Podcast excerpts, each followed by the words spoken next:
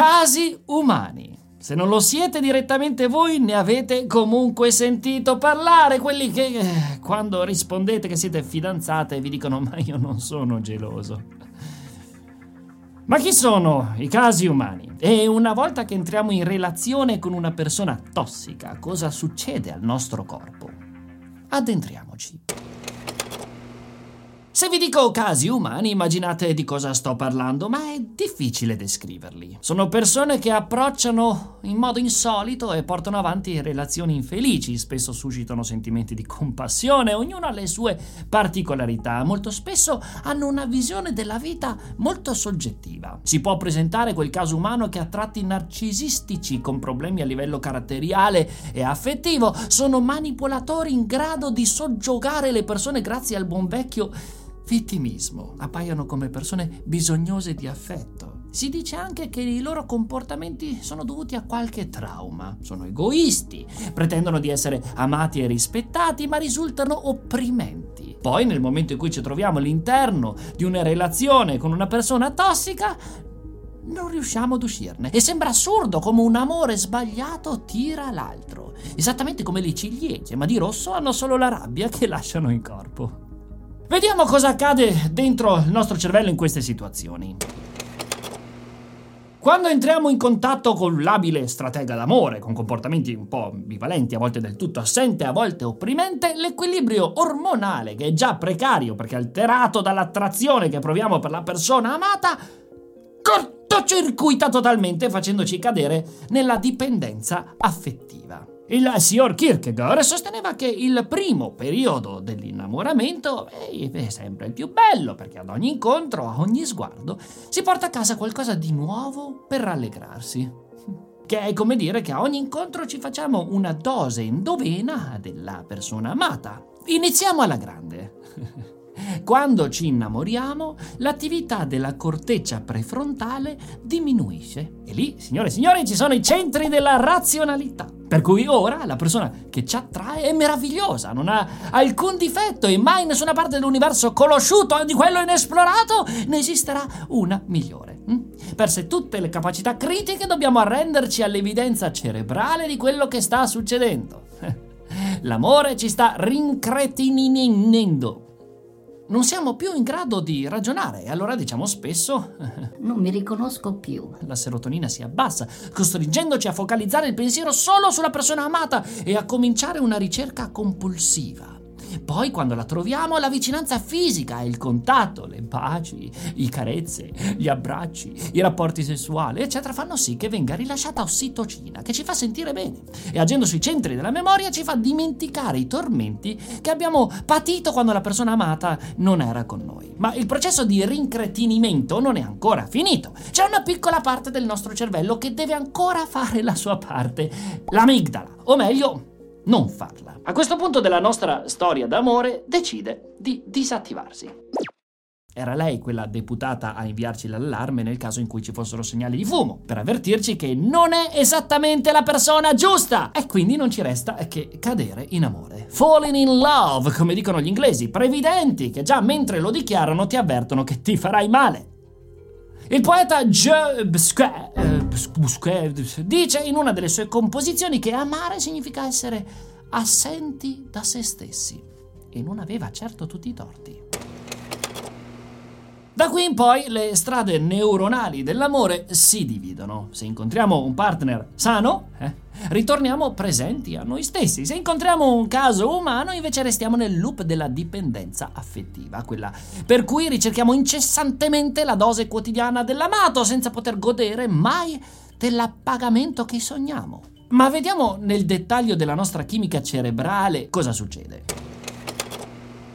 Il cervello si abitua alla costante presenza della persona amata nella nostra vita. I livelli di dopamina scendono, serotonina e ossitocina salgono. E mentre la serotonina stabilizza il tono dell'umore, l'ossitocina contribuisce a formare un vero e proprio legame di attaccamento. Ma perché questo accada, il partner deve essere una presenza costante nella nostra vita e porsi come base sicura. Contemporaneamente vengono messe in circolo endorfine, una classe di molecole simile per struttura alla morfina, che hanno un effetto calmante e piacevolmente appagante. I sussulti del cuore dei primi tempi eh, sono lontani. Adesso ci si può finalmente rilassare e godere della fiducia e della stabilità che la persona amata ci offre.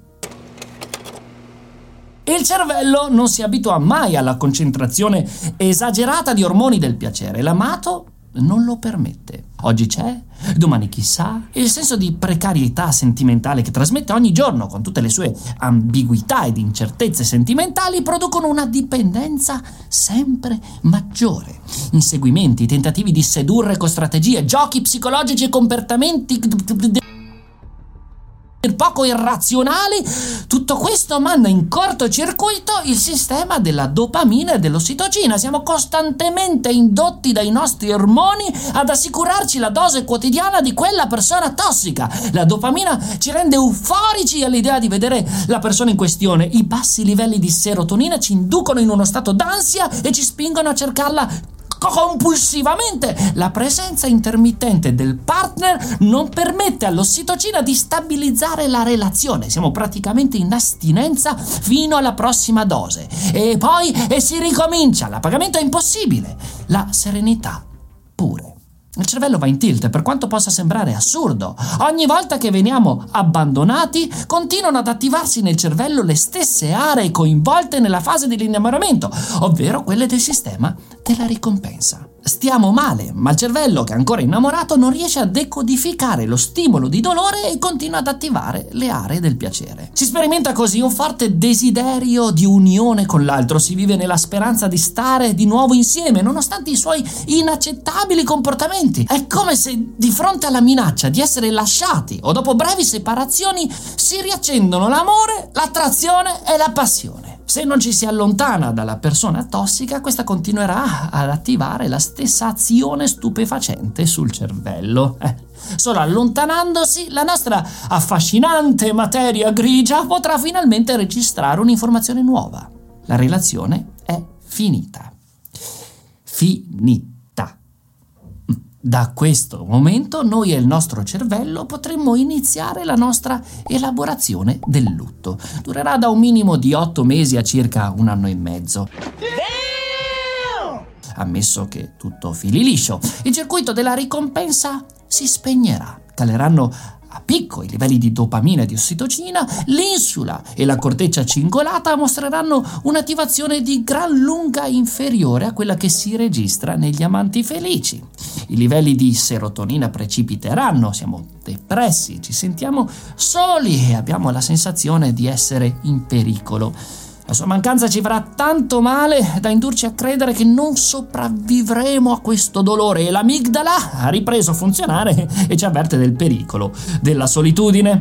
Si attiveranno nel cervello le aree cerebrali deputate alla registrazione del dolore fisico, per questo ci sembrerà di avere il cuore spezzato. Perfetto, ci fa male, lo so, ma almeno il cervello ha ripreso a funzionare correttamente e questo è il punto. Adesso che non è più di fronte all'ennesima minaccia di abbandono, ma è di fronte all'evidenza dell'abbandono, può disattivare i centri del piacere e attivare coerentemente quelli del dolore, così che possiamo smettere di cercare il partner compulsivamente, di confondere l'ebbrezza con l'amore. La corteccia prefrontale riprenderà la sua normale attività. È tornato il lume della ragione l'illusione della persona straordinaria può così svanire e lasciare spazio ad un'immagine più realistica.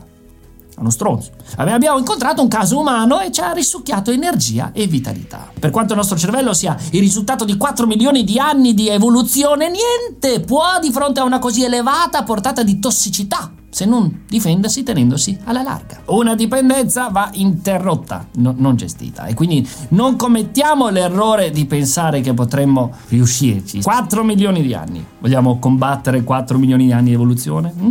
Sarà anche vero che al cuore eh, non si comanda, eh. A quanto pare però nemmeno il cervello innamorato.